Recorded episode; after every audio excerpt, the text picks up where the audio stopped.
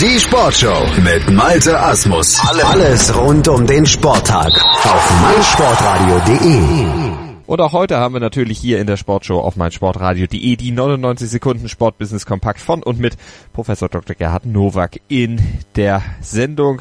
Unser Professor von der IST Hochschule für Management hat heute folgende drei Themen für euch. Was kostet eigentlich die Mission Fünfter Stern dem Deutschen Fußballbund? Die Antwort kann man abschließend noch nicht geben, denn ein wichtiger Kostenpunkt ist die Prämienzahlung für den angestrebten Finalsieg. Als Deutschland 2014 Weltmeister wurden, verschlang die Mannschaft von Jogi Löw 44,7 Millionen Euro. Sie spülte aber auch stolze 105 Millionen Euro in die Kassen des DFB. Die A-Nationalmannschaft ist übrigens die einzige, die einen Gewinn erwirtschaftet. Alle anderen Nationalmannschaften der Frauen und der U-Mannschaften schaffen das nicht. Gelingt Deutschland die Titelverteidigung, bekommt jeder Spieler 350.000 Euro. Zum Vergleich gewinnen die Spanier, erhält dort jeder Kicker 850.000 Euro.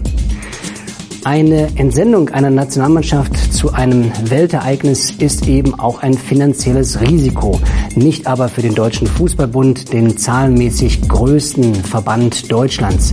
Und dennoch ist es riskant zu überlegen, wie präsentiert sich eine Mannschaft. Aber mit 45 Millionen Euro müssten Sie schon rechnen, wenn Sie beim DFB Verantwortung tragen für die Entsendung bei einer Weltmeisterschaft.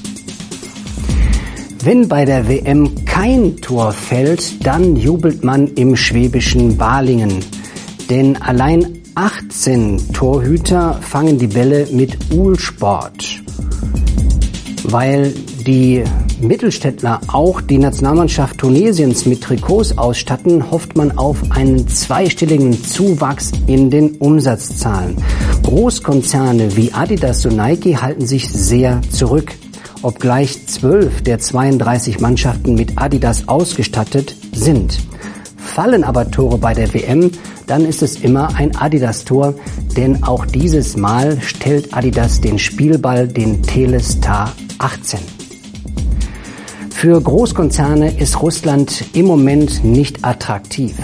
Wirtschaftliche Schwierigkeiten im Land und generell die wenige Fußballbegeisterung wie in Brasilien führen dazu, dass Großkonzerne dieses Ereignis gar nicht so sehr nutzen, um Umsatz zu generieren, sondern eher zu Imagegewinn. Dagegen können kleine und mittelständische Unternehmen wie Ulsport durchaus das für sich nutzen und hier Profit erwirtschaften. Die vorzeitige Aufstockung des WM-Teilnehmerfeldes auf 48 Nationen und der Verkauf der reformierten Club-WM auf 25 Milliarden US-Dollar ist vom Tisch. Die Mitglieder des FIFA Councils, in dem auch DFB-Präsident Reinhard Grindel sitzt, hat die Pläne von FIFA-Präsident Infantino blockiert.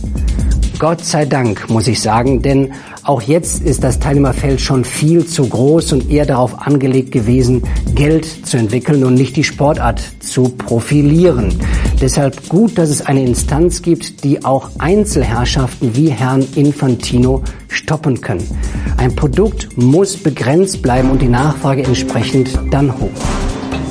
Das waren sie, die News to Use für Sportmanager und solche, die es werden wollen. Ich wünsche Ihnen für die kommende Woche gutes Sportbusiness. Die Formel 1 auf meinsportradio.de wird dir präsentiert von motorsporttotal.com und Formel1.de.